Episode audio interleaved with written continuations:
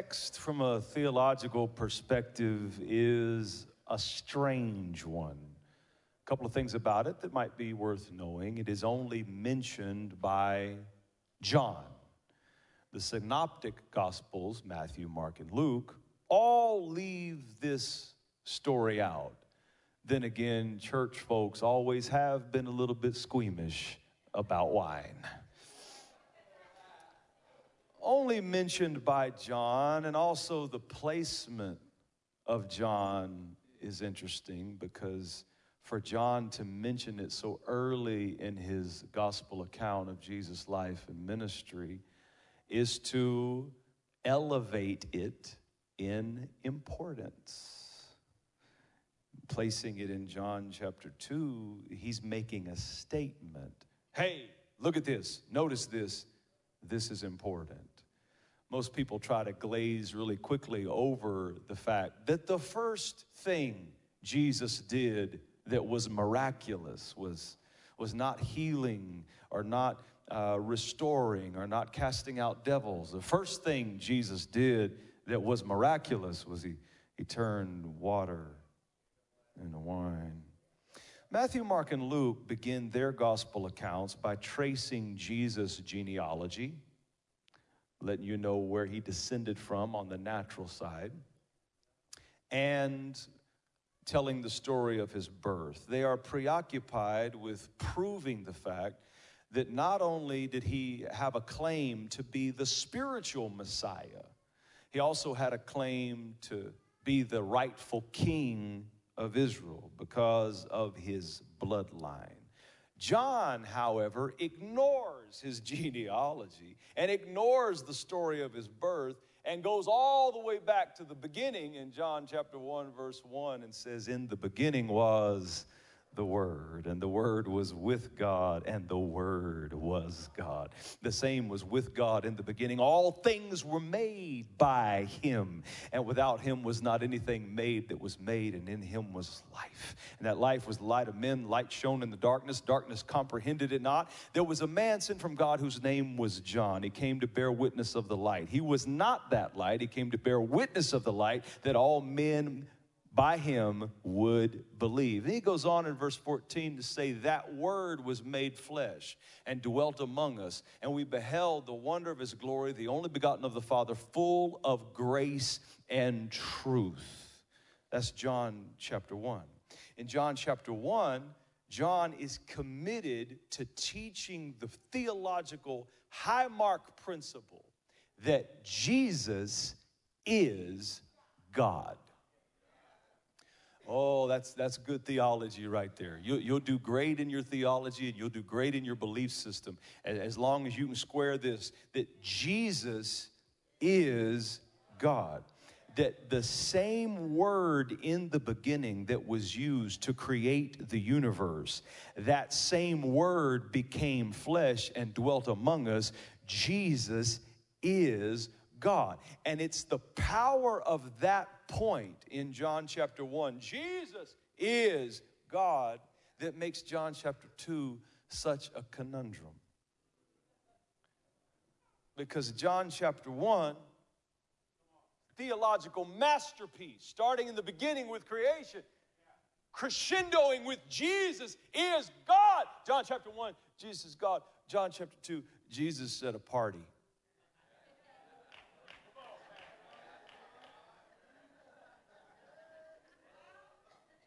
A wild party.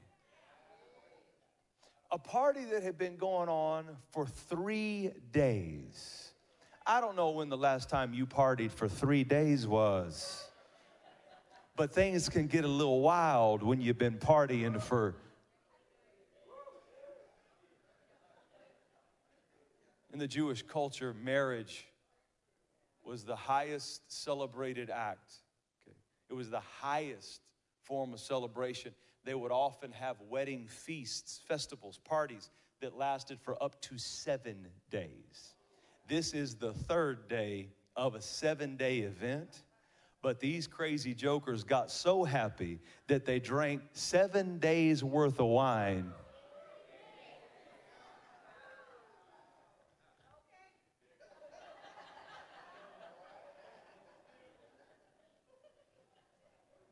Notice the Bible doesn't say they ran out of food.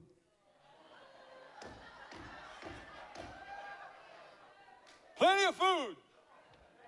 But in three days, they did uh, run out of wine. Now, the John,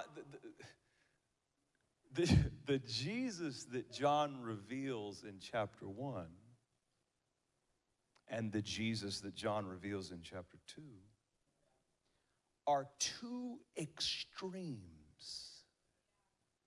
of one God. They, they reveal how multifaceted and how broad his personality is. Chapter one, creating all things by the power of his word. Chapter two, at a party.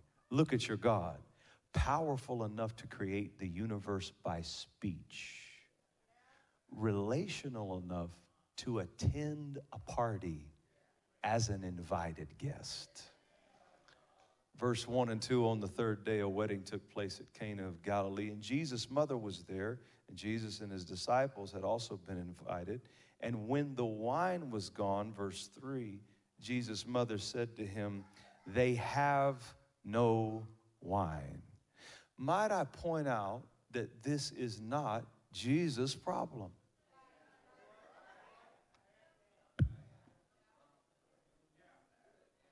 Might I point out, this isn't even a problem at all.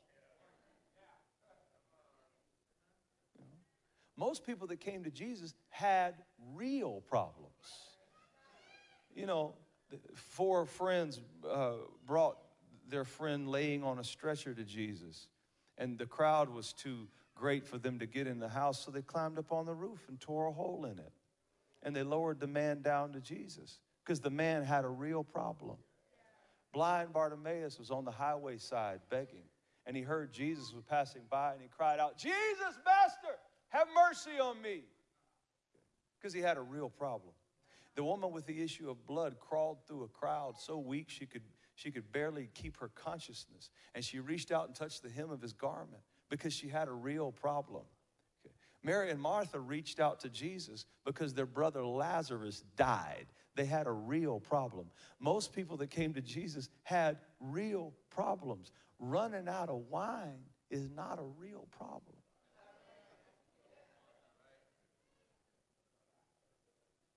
And yet he adopts the problem to let us know that God cares about the little things. And he wanted me to tell you this morning that he cares about the little things. Nudge your neighbor and tell him he cares about the little things. Or maybe, possibly, it could be that he did it to show God's commitment to a wedding. Chapter 1, he's creating the world. Chapter 2, he's at a wedding. Where have I heard that before? He's creating the world, one, and then in two, he's at a he's at a wedding. That sounds like John. It also sounds like Genesis. Genesis 1, he's creating the world. Genesis 2, he's at a wed the first wedding Adam and Eve. Maybe he agreed to do it to show God's age old commitment to two people coming together in holy matrimony. Maybe it's appropriate for him to be at a wedding after creating all things. Maybe that was the order. He wanted to create all things and then and then give the dominion of what he created to two people that came into holy matrimony at a wedding. Chapter 1, he's creating all things. Chapter 2, he's at a wedding. And this particular wedding that he's at is it's running out of wine. Now, wine in the scripture is a type of joy. You probably understand why. But if you look past the carnal implications of it and you sense the spiritual purpose, Jesus is at an occasion that should be a happy occasion a joyous occasion, a wild occasion, you know? Eh, you, you could be a business executive and, and conquer the world and do all this kind of great stuff, but, but eh, you, you may never dance any other time. But when they get you out on the dance floor at the wedding reception, you know, you, you, you bust those moves and show what you got, you know? It's, it's like the one time people people kind of let their guard down and they, and they dance and they do the limbo and, and they do the stinky leg or stanky leg or whatever, stinky, stanky. It's like the one time, you know.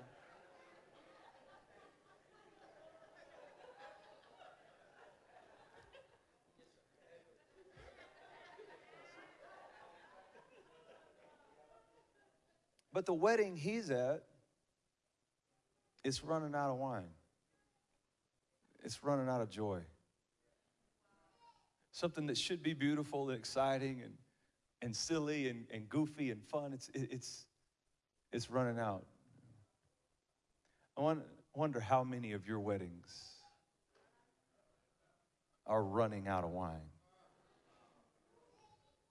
Wonder, wonder how many of your personal lives are, are running out of wine. How, how, how many of your finances is running, running out of, of wine? How, how many of you have, have a mental health capacity that's just running out, running out of wine? And you're still here. You, you, you haven't checked out. You know, you're still married. You haven't checked out. You're still going to work every day. You haven't checked out. But you, you're there, but you're running out. You're running out of that, that thing that you need to make life pleasurable and life enjoyable and life and life sweet. And perhaps it's more significant than we realize that Jesus chose to start things off at a wedding of two people who were running out. God cares about what you are running out of. The Bible says in verse 4, he says, Woman, why? Why do you involve me? It's not my problem. They drink all the wine, send them home.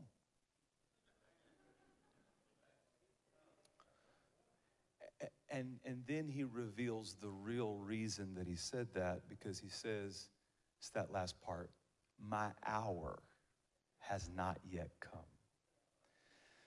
In other words, this miracle you're asking me for has nothing to do with my purpose.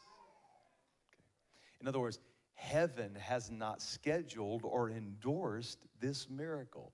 This is just something you want. It has nothing to do with my predestined purpose. And yet she asks him because she knows God occasionally will give unscheduled miracles. That, that occasionally God can be moved not just by what you need, occasionally He'll be moved by what you want.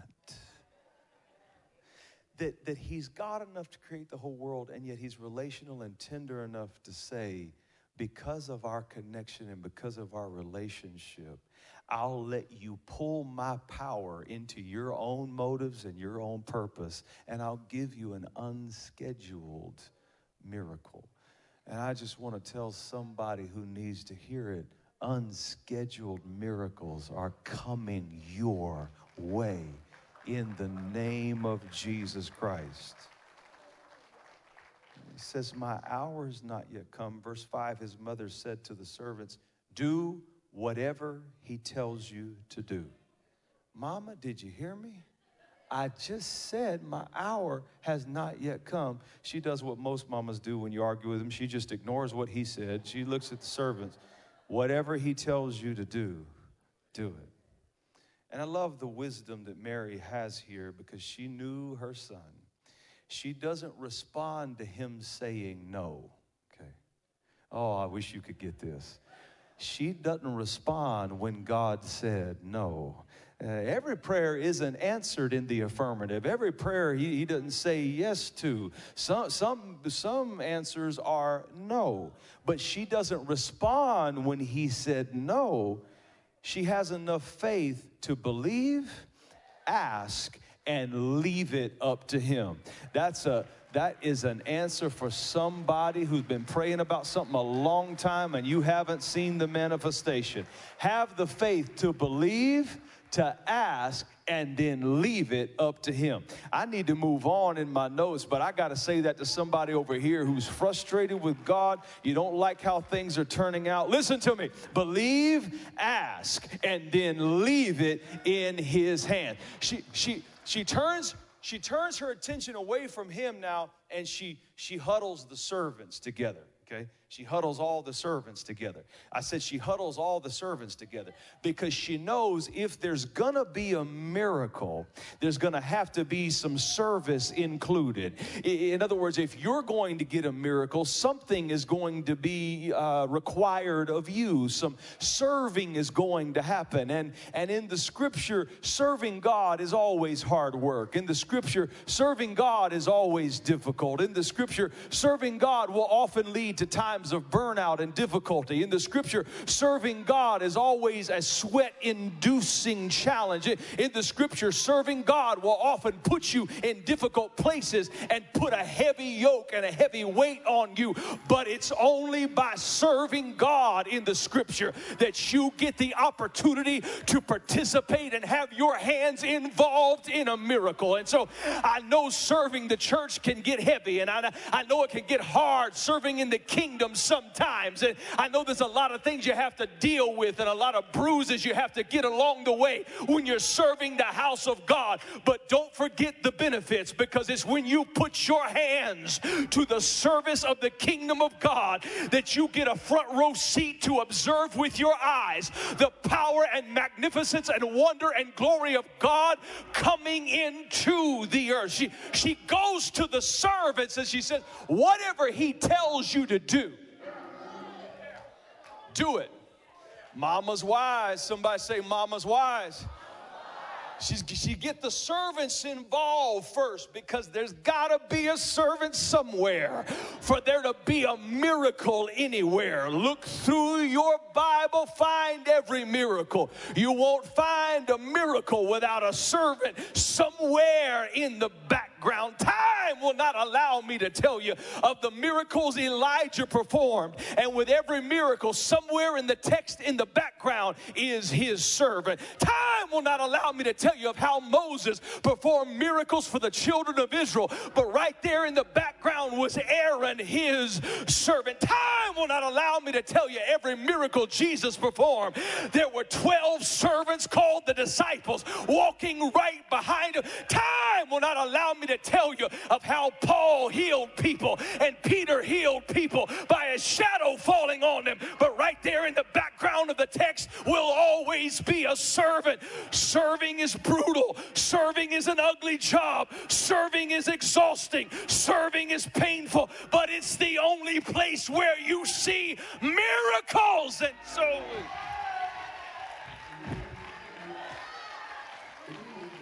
And so she gets the servants involved. And, and by getting the servants involved, he hadn't said yes yet. But by getting the servants involved. Never underestimate your importance in serving your church. Never underestimate the importance of being a parking lot attendant, welcoming people into the presence of God. Never underestimate the importance of running a soundboard, creating an atmosphere for the people of God. Never underestimate playing the organ behind a screaming preacher, helping facilitate the ministry of the Word of God. Never underestimate serving in kids' ministry. Never underestimate coming to food pantry. Never underestimate being an usher. Never underestimate serving in the kingdom of God because he said no. She went to the servants, said, Whatever. Oh, Jesus. I feel a preach coming. She said, Whatever he tells you to do, I want you to do it. Now, the servants are looking at Jesus. What do you want us to do?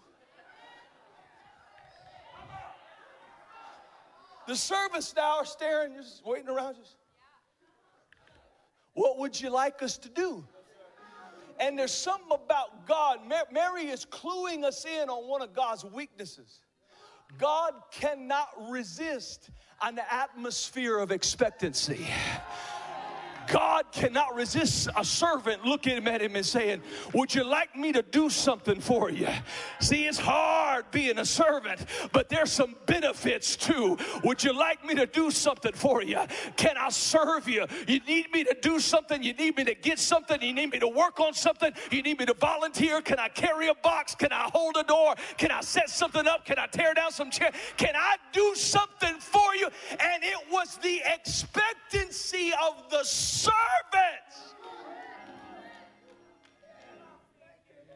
It was the expectancy of the servant, not the request of his mother. It was the expectancy of the servants that forced God into giving them an instruction. Tell you something you never heard before. When you want a miracle, what you need first is an instruction because miracles and instructions are tied together. And so Jesus looks at him and sighs real deep. looks over at all the intoxicated people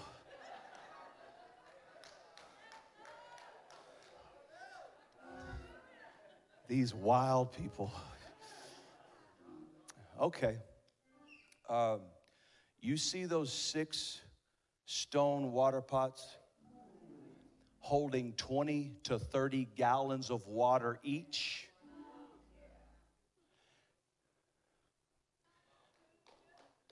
Pick up that giant stone water pot with your hands carry it over to the well and fill them up with 20 to 30 gallons of water. Never let anybody tell you that serving in ministry ain't brutal work. Sweat work, heavy work.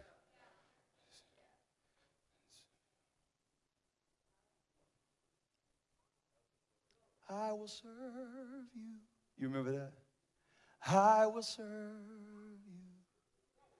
I will serve you. I will serve you.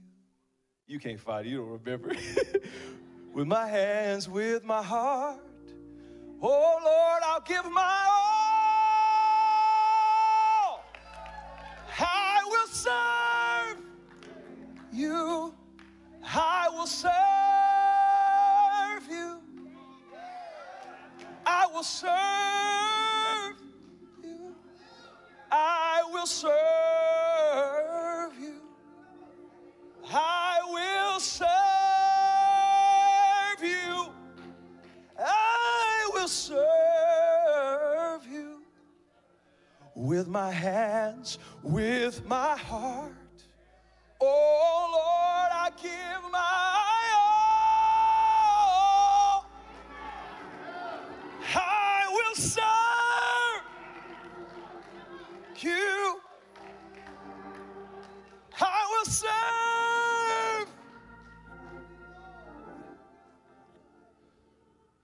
The night Tudor Bismark laid his hands on me and called me into the ministry. I stayed up all night speaking in tongues, couldn't go to sleep.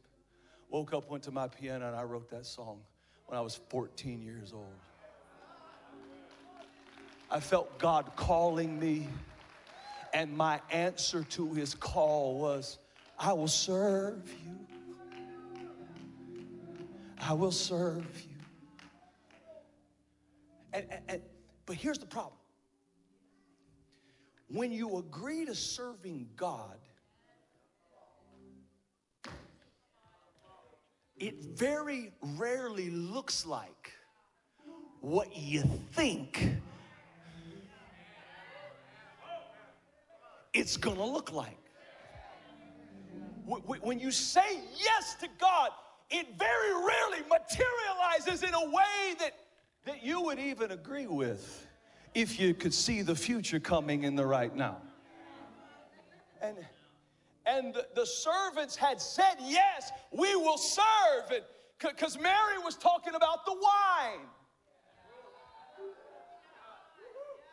But when Jesus calls them into service, he doesn't say anything about wine. He tells them to go work and get water. What do you do when you're praying for wine and God sends you to go work?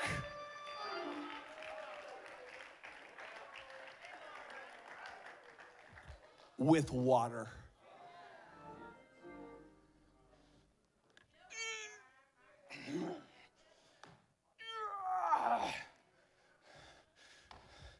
This ain't what I signed up for.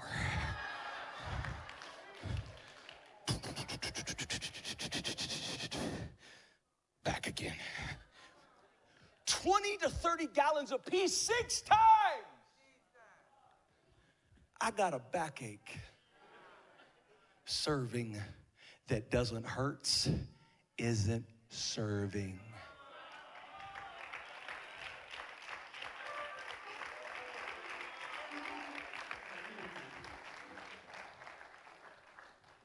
Question is the question every servant that's serving hard and that's serving till it hurts, the question they ask is eventually, why am I doing this? You called me into this service because we, because we were dealing with the problem of wine. And now I've been working for you and laboring and serving and all you got me dealing with is water. And there's a temptation, there's a temptation to start to resent what God puts you to work on after you said yes. You said, Lord, you delivered me from the abuse. You delivered me from the drugs. You delivered me from my past. You delivered me from the home I grew up in. You broke the generational curses off of me. You saved my soul. You filled me with the precious gift of the Holy Ghost. You've blessed my life. You've given me blessings I could have never received myself on my own. You've been gracious to me. You cleaned up all my nastiness. You've been kind to me. You, you've been better to me than I have to you. You've been better to me than I deserve. You've been better better to me than I've been to my own self. And God, I love you and I honor you and I just want to serve you until until it doesn't look like what you thought or until somebody offends you while you're carrying water together.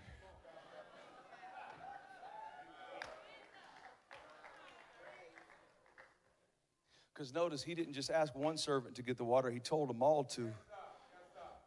Be, because the kingdom and service in the kingdom is more than just about you or your position you've been called to serve in.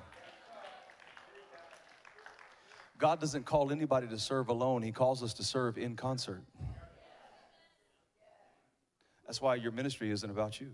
That's why your gift is not even about you. Your gift is a small part in the overall body of Jesus. Christ, I'm sick of this water. You ever get sick of the water? Let's just be honest, you know? You ever get sick of what He's called you to do? I submit to you, you haven't really, truly served Him until you get sick of what He's called you to do.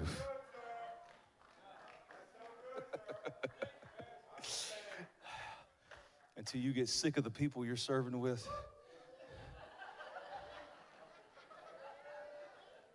If Fred bumps into me one more time while I'm carrying this water, I've almost tripped four times. If he hits me again, put this water pot down and I'm gonna bust him in his jaw. I'm sick of these people.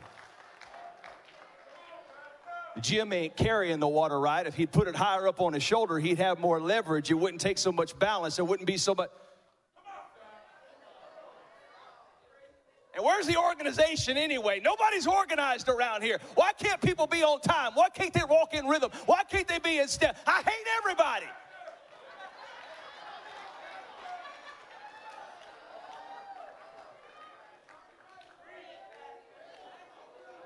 Because you're a professional water carrier and you confuse the kingdom of God with corporate America. Where's the structure? Where's the CFO, CEO? Where's all the contract? Where's all the details? I'm saying this water.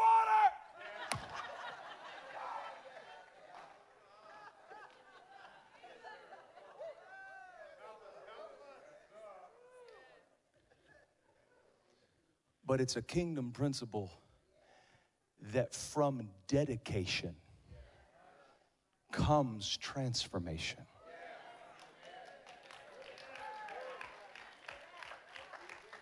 And they didn't know while they were carrying what they were sick of. They were carrying the raw materials of a miracle. Some of you, you came in here, your wedding's out of wine. Your relationship with God's run out of wine. Your relationship with people, your relationship with yourself has run out of wine. You can't remember the last time you had real joy. You can't remember the last time you had real happiness. You can't remember the last time you enjoyed your life. Because all you're dealing with with is water. But what you don't realize, while you're being faithful, you may be you may be in a spot where you're being faithful and you, with an attitude, but but but you're being faithful.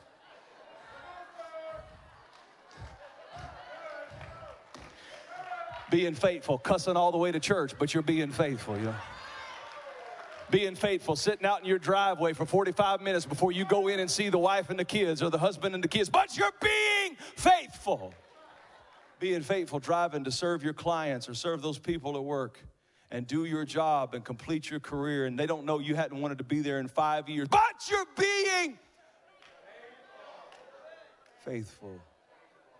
And from dedication, will come transformation. Because it was what? It was what they were willing to carry.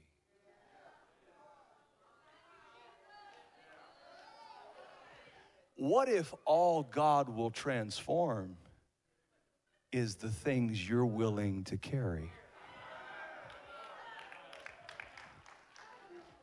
It's not time to quit on that marriage. Carry it.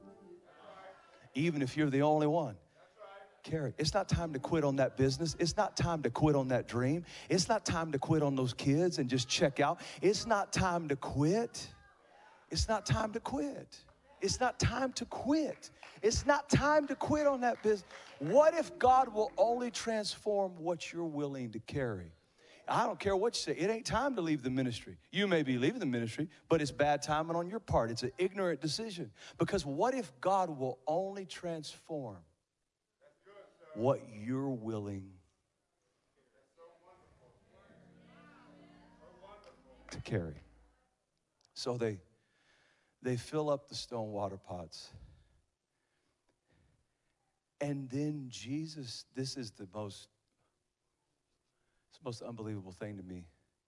These servants would have worked for the master of the feast, they would have been employed by the master of the feast. And he tells them to go get a cup of that water and go serve it to the master of the feast. Say, Master, you wanted some wine. Here you go, sir. Problem is, when they got it out, it's the water again. But somewhere, I don't know where I searched my Bible, I tried to find it for you. But, but somewhere between scooping out that water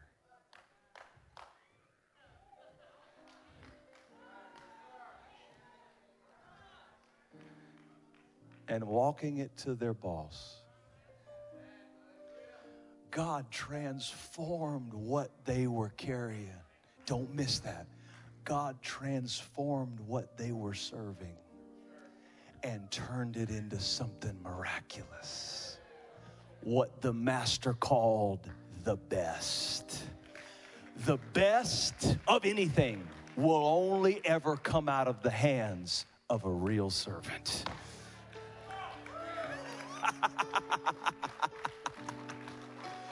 oh, preach, Jason Sides.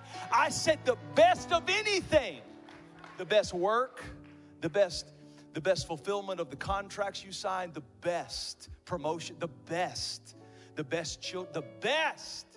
It'll always only come out of the hands of a servant who's willing to now serve someone else in public what he's carried in private. See, see, that's what I'm doing right now. And there are some people in this room standing and some sitting, and I can see tears streaming down your face.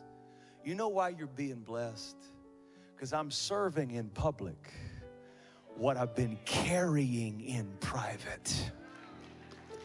And God is turning the frail human words of a man. He's turning my water into wine in your soul, turning my water into wine in your spirit, turning my water. And God wants to turn your water into wine. But you got to serve. Serve your family, serve your children, serve your spouse serve at your job. I know they pay you to be there. But but but do you know that if you just give bare minimum at your job, that there's no way to move up? So, so take the paycheck and do what you're paid for, but then go the extra mile, Jesus said, and serve in that place. Serve people in your community. Serve in the food pantry. Serve in the church. Serve in the kingdom of God because it's the servants. It's only the servants in the story that had what they carried turned into something supernatural. The best of the best. Stand to your feet and give the Lord a praise in the house this morning.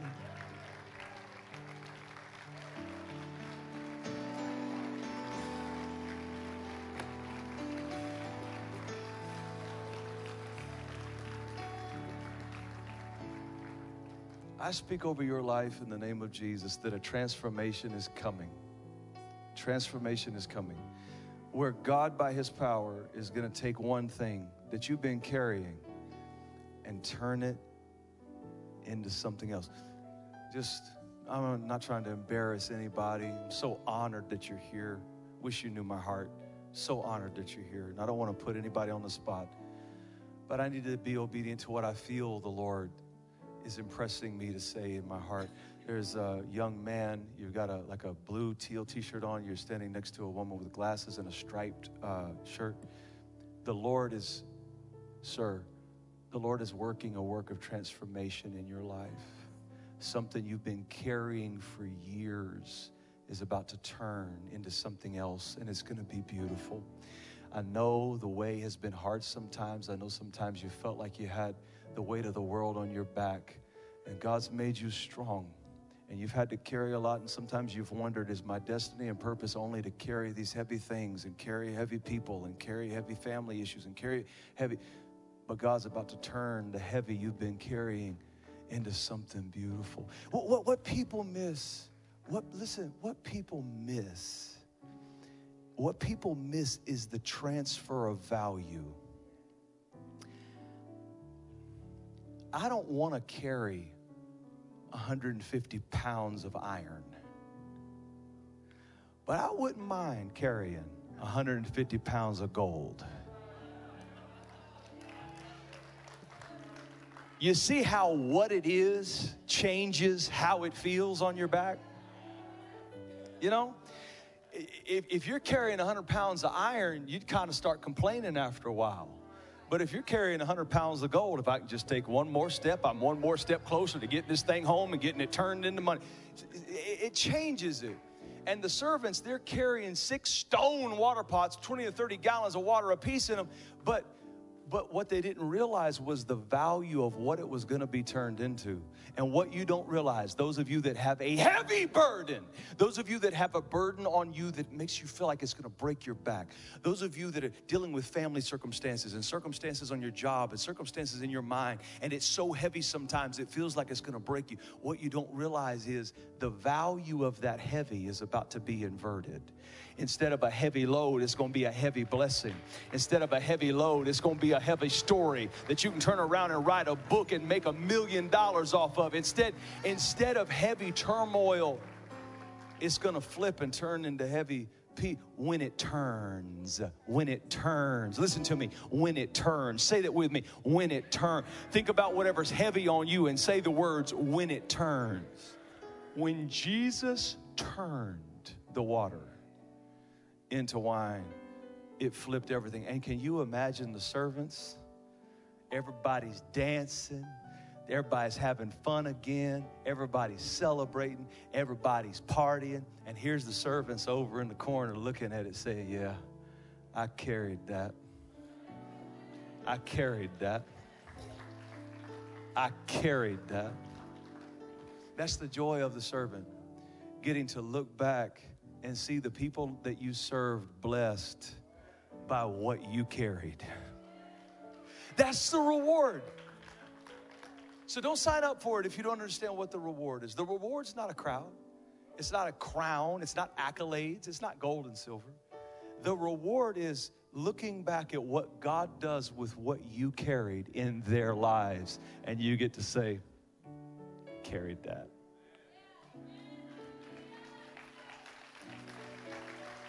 One day, you're gonna look back at a beautiful marriage that at times was ugly, and you're gonna say, carried that.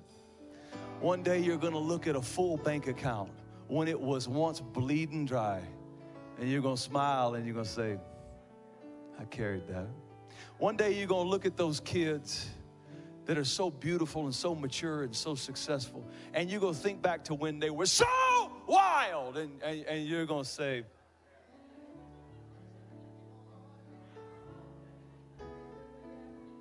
I carried that. In the name of Jesus, be encouraged. What you're carrying is not going to kill you. God's going to transform it into something beautiful. God's gonna make it the best in your life. There is value in what you've chosen to carry, even if it just looks like water right now. So be encouraged and be filled with hope. We serve a God of miracles and transformation. We serve a God that is able to take the water and turn it and turn it and turn it into wine. In Jesus' name, give the Lord one more hand praise.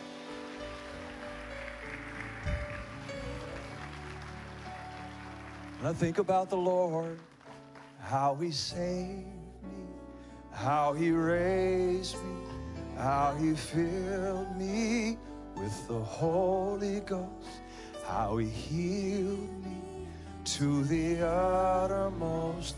When I think about the Lord, how He picked me up, turned me around, how He placed my feet on solid ground, makes me want to shout, Hallelujah!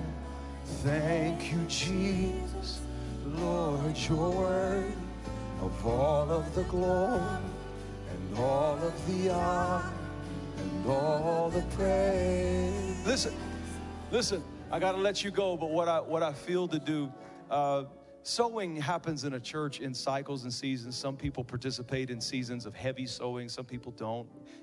You have to kind of know what spot you're in. You have to know when a giving challenge is for you. But there's 75 of you in here right now. I can feel it in my spirit. There's 75 of you in here, and how I know it is you'll feel it when I say it. And if it's not you, don't worry about it.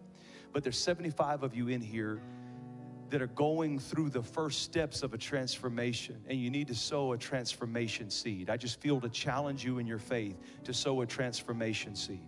Okay? So those are strict parameters. If you're not going through a transformation in a certain situation, a certain area, don't worry about it. But for 75 of you, I want to challenge your faith to sow a $100 seed or as close as you can get to it. God knows your heart, God knows where you're at. But 75 people, a $100 seed and I want you to write transformation on it. If you're giving it on your phone, just text yourself transformation. Text your own phone number, transformation. Something where you'll see the words along with your seed transformation, a transformation seed where God's taking your water and turning it into wine. God's taking your pain and the load you've been carrying and turning it into something else. And if you if you're in the place and you have another kind of offering or another kind of thing you just want to give, that's fine. That's up to you. But for those 75 I'm talking to, I challenge your faith in Jesus name. I challenge you to bring an offering to the kingdom of God, a seed for transformation. $100. If that's you, get that envelope or get your phone out, or you, you can give by check or however, cash, however you want to give. But however you're doing it, I want you to, I want you to hear this challenge in your spirit by faith, sowing a $100 seed for transformation of that thing, whatever that thing is, whatever that pot you're carrying is full of something that you're through with, full of something that you're done with. You want to see God bring transformation. I want to challenge you to sow sow that seed right now in Jesus' name. Hands lifted all over the house. Father, for every person responding to this in their faith, that's what giving challenges are all about. It's about what you do when you see our faith in action. It's what you do, Lord, when you see what we're willing to carry. There are 75 people that are standing up saying, I'm willing to carry this offering. And Lord, I know you're going to turn one thing into something else. There's 75 servants in here. They're saying, you know what? I'm going to respond to that. I'm going to carry I'm going to carry my part of this offering. I'm going to help carry the church's vision and mission, everything the church is doing in the community. I'm going to sow this $100 in to help the kingdom of God go forward. I'm a servant, I'm a carrier, I'm going to carry this thing. But but Lord, I'm believing you for transformation. Whoever you are, however you're giving, Father, in the name of Jesus, bless it, multiply it, strengthen it, and cause it to come back to them transformed in Jesus' name. Everyone say, Jesus, I believe you are the Son of God, that you are the Lord of miracles. I believe you died on the cross to save me from my sins. And I believe on the third day, you rose bodily from the grave with all power, and that you were seated in heavenly places. Today, I ask you to forgive me of my sins. I ask you to come into my heart. And I ask that you begin to lead me by your Spirit. And oh God, turn my water into wine in Jesus' name. The Lord bless you. I love you so much. If you have an offering, a seed, or anything, you can come and give it. And then you can be dismissed in Jesus' name.